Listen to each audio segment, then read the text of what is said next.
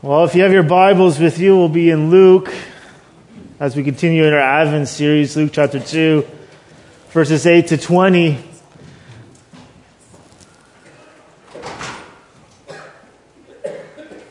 Let me ask you this question though, as we, as you're opening and flipping or doing your app or whatever.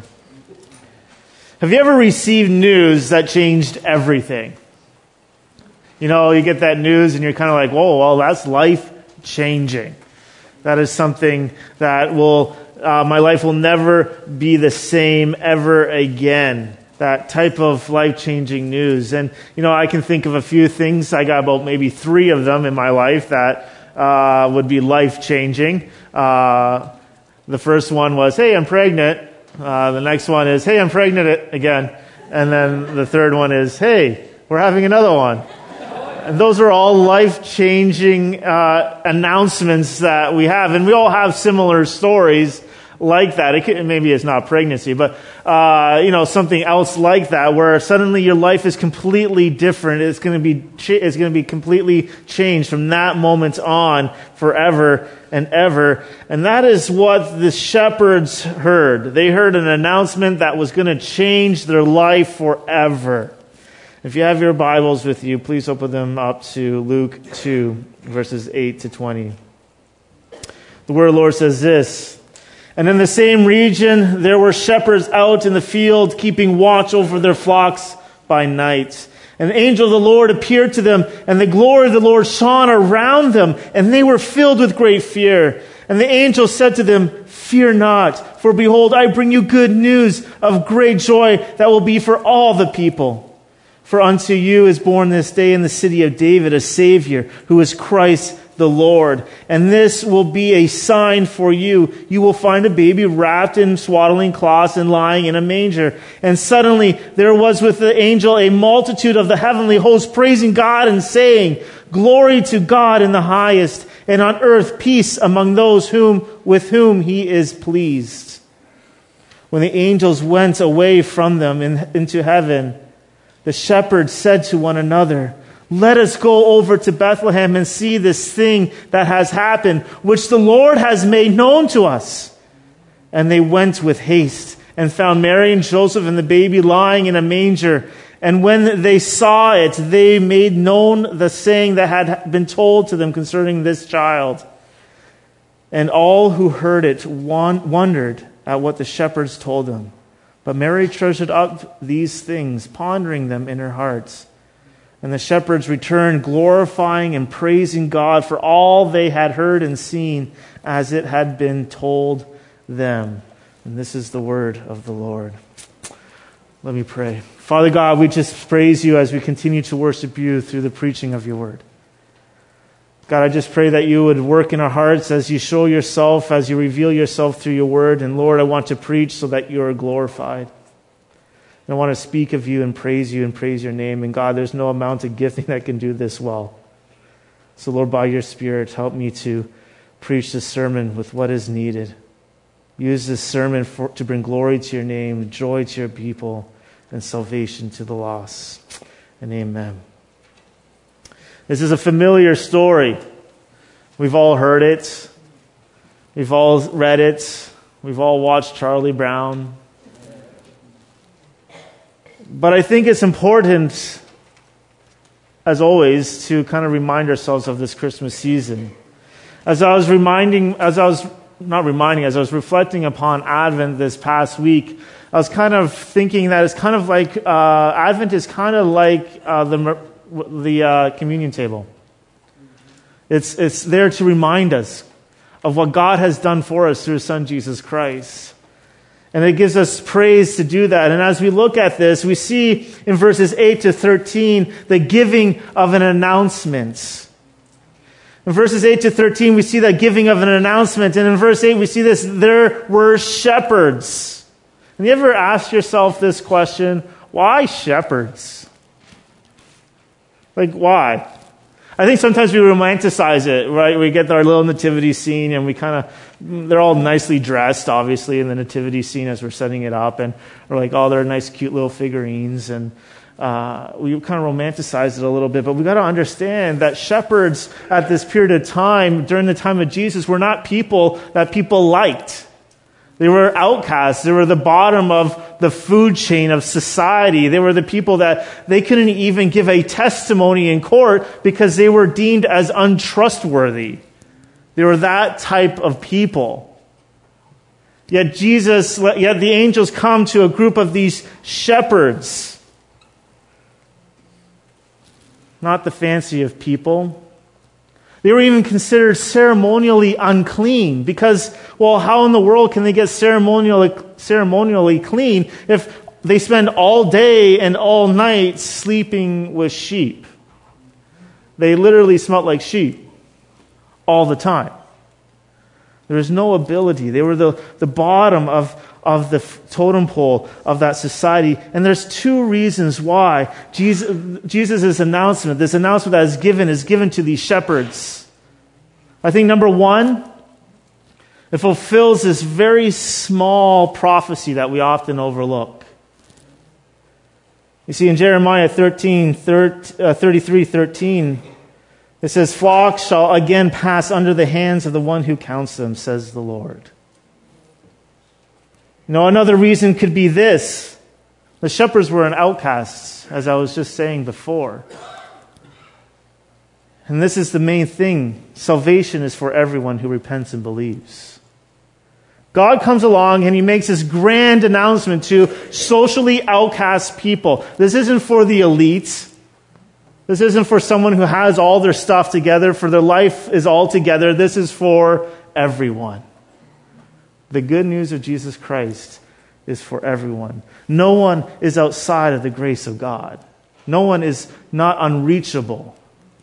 So God comes along and he makes this announcements to these angels or to the shepherds. There were shepherds out in the field keeping watch over their flocks by night. And the angel of the Lord appeared to them and the glory of the Lord shone around them. So just imagine that. You know, you're just chilling. You're in the field, you're relaxing, putting the sheep in the pen. They would, uh, they would put their sheep in, in, in like a, like a, like a valley into an enclave there that the sheep couldn't get out and they would literally lie like the gatekeepers, you know, they're getting ready for bed and all of a sudden your, your eyes are closing and then bang, it's so bright that you can't see. And the glory of the Lord shines, shines around them. And the first thing that the angels say to them, I think this is humorous. Just like the angel said to Mary in verse 10, and the angel said to them, Fear not. First thing, calm down. Don't freak out. Let me tell you why this isn't a time to be afraid. Fear not. So the angel comes to these shepherds and he continues on and he says, why are you not to be afraid? As the angel says to them in verse 10 Fear not, for behold, I bring you good news of great joy that will be for all the people. See, the good news, this is a proclamation. This is what is being proclaimed to the shepherds this is a common word that was often used. Uh, if someone would come and proclaim good news, it might have been a battle, that was one, it could be anything. But this is the word that we use for evangelism. The proclamation of a good news is about to happen. And this news isn't just good news that is being proclaimed, it is great joy that will come. And you gotta ask yourself, why in the world is it great news of great joy? God is coming. God is coming. God has come to save. Finally, God Himself has stepped down from His throne to save a bunch of people like you and me, like these shepherds, these social outcasts. And then it continues on, it says it's for all the people. I think um, I've been guilty of this too. We quickly read over 12 and go, oh, this is great, but we forget that there's an article there if you know your grammar all the people. It's specific. It's not for every people. It's for a specific group of people. These are the people who've been waiting for the Savior. These are God's people that he comes and he says, Look, the promised Messiah, Emmanuel, is now here. God is now here. And specifically, you got to think that these are the Jews. We see this in Romans 1:16. It's a passage that we quote quite regularly. For I am not ashamed of the gospel, for it is the power of God for salvation to everyone who believes, to the Jew first, and also the Greek. And then the angel begins to break this down even more for us in verse 11. For unto you is Christ the Lord. I was reminded about this not too long ago. Some people say this uh, regularly within the church, not Knollwood, but the church. They say, Oh, I don't want any doctrine or anything. I just want more of Jesus Christ. And when they say that statement, they forget they're saying the most theological statement possible Jesus Christ. Christ is a title, it's the Messiah, it is God. Jesus Christ is the Messiah, the promised one, the one who will pay the price and points to the office in terms of the promised anointed one of God. And not only that, he is from the city of David. He's from the line of David. He's fulfilling the promises that King David's line will never perish, that it will be forever. The city, that he is from that line of David. He is the Savior. He is the deliverer. He can save from destruction and death. And it points to his role as deliverer. And then there's that last part. He is the Lord. This isn't just some ordinary baby. Uh, this is, this is thing, this is something I can't, we've all held a baby, right? I think most of us have probably held a baby at some point in our life, like a newborn. Now think about holding that baby and looking down and being like, You're the Lord. The Lord. The one whom and through all things are created. The Lord. And it points, the angels want us to see that it points to his sovereign authority. The promised and anointed Savior was none other than God Himself, appearing in flesh, both 100% man and 100% God. We just talked about that today with the, with the New City Catechism. It's very important. God had to be fully man in order to be our representative so that we can have a mediator before God. He had to be. But he had to be fully God at the same time. So the angels come to us and say, For unto you is born this day in the city of David. Look, this is God's promise being fulfilled. Don't forget about this. God's prophecy, prophesied all the way 700 years before, is being fulfilled. There's a baby being born in the city of David. Why? Because he's from the line of David. And this baby is Savior. He is going to be the deliverer. And he's going to be Christ, the Messiah, the anointed one. And not only that, he is the Lord, the sovereign one, God himself. And as the angels continue on, and this will be a sign to you, you will find a baby wrapped in swaddling cloths lying in the manger. What a great thing. As we reflect upon who God is, who this baby is, the familiar Christmas time story contains this depth of a gospel meaning that we may not see at first glance. Rather than bringing fear which is the appropriate response, right? When the glory of God shines, you have a right to be scared out of your mind. Right? That's, that's the natural response. If you're not scared of the glory of the Lord around you, then you've got a problem. Right? The, the natural response is to fall on your face in humble submission to God. But rather than bringing fear, which is that appropriate response to seeing the glory and the greatness of God, the gospel, the good news is described by the angels as great joy that will be for all the people. It is a message of joy because a Savior and Lord has arrived to save and reign over us. For anybody who repents that Jesus Christ is both Lord and Savior. It is a message of joy because this Savior and Lord is the one who brings peace and acceptance from God Himself.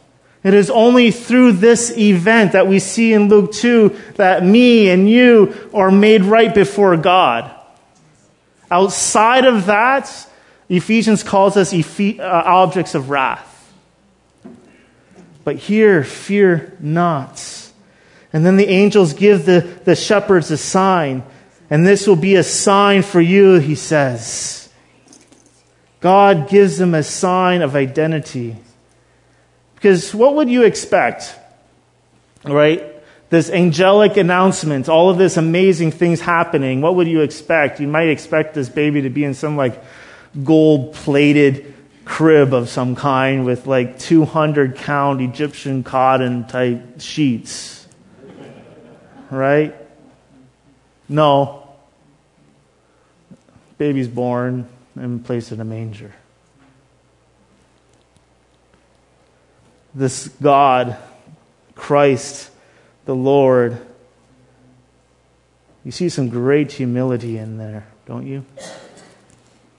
See if there's anyone in this world that deserves to be in a gold plated crib with 200 count Egyptian cotton sheets is God Himself. Yet here He comes giving up, adding to Himself His humanity, coming as a baby to be put into a manger. When we see Him wrapped in the swaddling cloths of His humanity, and even more when we see Him dying in the naked agency of the cross, we know that He is Christ, God has sent to save us. In verse 13, and then suddenly these angels, like just imagine that. You think just one angel has to tell them not to be afraid? Then a multitude show up in the heavenly hosts praising God. That would be like you guys complain about church being loud sometimes? I'm just saying. Glory to God in the highest and on earth peace among those whom with whom he is pleased. This is the right response for a believer. Look at what God has done. I've said this before. Our joy is not based upon our circumstances. Our joy is based on what God has done for us. And He has saved us. In the city of David, a Savior who is Christ the Lord is born today. See, the gospel isn't for some sort of elite group of people that have it all together. It is for all of those who repent and believe, that recognize their need for a Savior who is Jesus Christ, who is the only one who is able to save, and rests in his finished work that he has done on the cross. That you have been saved by grace alone, through grace alone, through Christ alone. See, this announcement isn't just an announcement, though. It's not just like, hey, guess, check out what I have for you. That's it. There's an outcome that happens in verse 14. See, our greatest dilemma in this life is that we are all guilty of what the Bible calls sin. Sin is transgression of God's law. And one of us has loved God and others and, and sorry, and, and sin is transgression of God's law and not loving God and obeying the commands that He has done. As sinners, by birth and choice, we have violated the law of Christ and stand condemned for our disobedience. We cannot and will not leave sin. God will not leave sin unpunished. And just one violation of sin, of His law, is sufficient for judgments. We, we kind of come along to God and we say, oh, it was just a white lie. No, it was a lie. God's eternal judgment of all guilty lawbreakers is the second death in the lake of fire, which is called hell. In other words, this our greatest dilemma is that there is no peace between God and man outside of Jesus Christ. But in verse 14, we see this amazing thing glory to God in the highest, and on earth peace among those whom he is pleased. Peace. Total peace. Not just a little peace, Not just outward peace, but complete peace. Not just an outward worldly peace, but an inward peace. We don't know what we have until we see this. Glory to God in the highest, and on earth peace among those whom he is pleased. It's an amazing thing. Those with whom he is pleased, literally people of good pleasure. What does that mean? Those people who are in favored relationship with God. It is in that relationship that you see his fulfillment of this promise that he shows his mercy and his power. It is in that relationship that we see peace. Outside of Jesus Christ, you will not know peace. You may have some, right? Your life might be good you have a good life, and there's not a lot of violence in there. But you will not be at peace with God ever unless you've been made right before a holy God, and that only happens through Jesus Christ. Among those whom he is pleased. See, don't miss the dilemma that is coming here.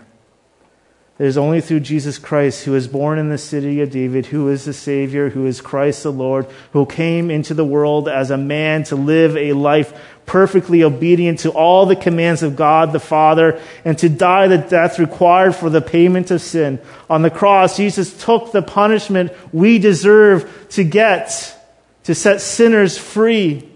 The third day after his crucifixion, Jesus Christ rose from the dead, defeating sin and death and earning eternal life for those who trust him. His resurrection is God the Father's approval of Christ's redeeming work. This is why I love this thing back here. I don't know if it was ever planned, but you have the cross with the manger. You can't come to the manger without seeing what Christ accomplishes at the cross. As much as I love Christmas and I love presents and I love a white Christmas, I'm praying hard. Because it's been a while. This is what makes, this is the best news. When I truly understand that there's a holy God and that I have sinned against that holy God, and because of that sin, the only right I have is hell itself and that Christ died, came as a baby, born of the Virgin Mary, grew up and died on the cross for my sins so that I be, may be made right before Him. Uh, that is the greatest news. And I know sometimes it's hard. I remember as a kid, I was like, no way, Christmas presents are the best things. Right? Like, be honest. But this is truly the best news. There's, there are only two responses to this acceptance of this announcement or rejection. There's only two. Someone comes along to me and says, Oh, they're sitting on the fence. There is no sitting on the fence when it comes to the God. You either are in acceptance of his gifts or you're not, or you reject it. There's no middle grounds. And sitting on the fence isn't very comfortable, anyways. I don't understand that. To receive the good news of the gospel is to come to understand that despite our background and failures, God reaches out to us with the loving message of peace. Receiving the gospel is not just understanding this, this, this abstract idea, but it is believing by faith that the glorious God of the universe is now pleased with us and speaks peace into our personal lives. We saw that in the minor prophets, remember? God dancing with joy around his people who he has redeemed. The result is a release from fear and an entry into freedom, into joy, and an eager seeking after God. Have we ever under, uh, do you ever understand, do you ever see or ask, why one of the fruits of the Spirit is joy? Well, this is why. what happens next is important because it shows how to respond to the gospel. As we see in verses 15 to 20, the reaction to the announcements. See, in verse 15, we see which the Lord has made known to us. So the shepherds get this news. This is the great thing, okay? They get the news. The first thing they do is they go. They go see it. They want to see what's going on which you got to understand is a major thing for the shepherds. Right? Their livelihood is in the sheep. And to leave the sheep unprotected is to, is to have uh, wolves or other animals, a predator could be taken, or just other uh, sheep stealers. Just come in and see. And they're like, no way, this is way better. So they leave their sheep, they get up, and they go. That's their response. That's their reaction to the good news of Jesus Christ. But we see this, which the Lord has made known to us. So who told them this? God. And don't look over this too quickly. What this shows is how much we need to preach the gospel. To understand what God has done, we need to have someone explain it to us. I am saved because someone faithfully taught me the gospel. That is why, if you are saved, you're saved. Someone was bold enough to teach you the gospel. And by faith, you accepted that. You know, we come and we kind of quote St. Francis of Assisi all the time. Preach the gospel always, only use words when necessary. We don't even know if he actually said that. But that is completely counter to what the Word of God says. You must proclaim the gospel, the good news. To understand what God has done, they can't just look at your life and say, hey, that's a good person. All they get is that you're a good person. But why are you a good person? We need to have someone explain it to us by itself, what God has done could not save the shepherds or any, anyone else. They needed to know what it meant by faith, which could only happen by divine revelation. This is how God saves us, not simply by sending Jesus to be our Savior, but also by preaching to us the gospel so that we can believe in His saving work. God doesn't just do things, He also says things. And we need to know what he says so that we can believe in what he has done. And in verse 16, and they went with haste. They were eager to see this promised sign. They didn't diddle daddle. Oh, we'll get to that tomorrow. Uh, the relief crew is coming in at 8 a.m., so we'll wait till then. No, they left. And in verse 17, 18, they say, they made known. And when they saw it, it says, they made known the saying that the Lord, what the Lord had been do, told them concerning the child. And all who heard it wondered at what the shepherds told them. See, the, the shepherds hear this news, they go see the baby, and they're immediately bearing testimony of what God has done. You see? What's going on here? Telling others the good news of the birth of Jesus Christ and causing this amazing thing to happen. People began to wonder. But notice this is that not everyone necessarily believes, they just wondered. But that's not their job. Their job is to proclaim the good news of Jesus Christ. See, what happens now is important because it shows how to respond to the gospel that the shepherds were given. We all respond to the good news in different ways. Everyone who hears the news thought it was amazing. It was great. That's super cool. You see this in verse 18. But it doesn't say that they believed. People wonder about all sorts of things, but they may never really believe. And as the text continues on, but Mary treasured up these things and pondered them in her heart. And in verse 20, and the shepherds returned, glorifying and praising God for all they had heard and seen as it had been told them. See, this is the grounds for the shepherds glorifying and praising God. Our praise, our glorifying God is not based on our circumstances, but what God has done for us. See, many people have the same response today. They think that Christmas makes a great story. It's a great story. But they wonder whether it's all true. They're just not sure.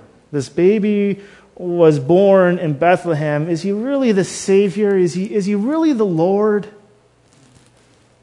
Some people wonder, but they can't keep wondering forever.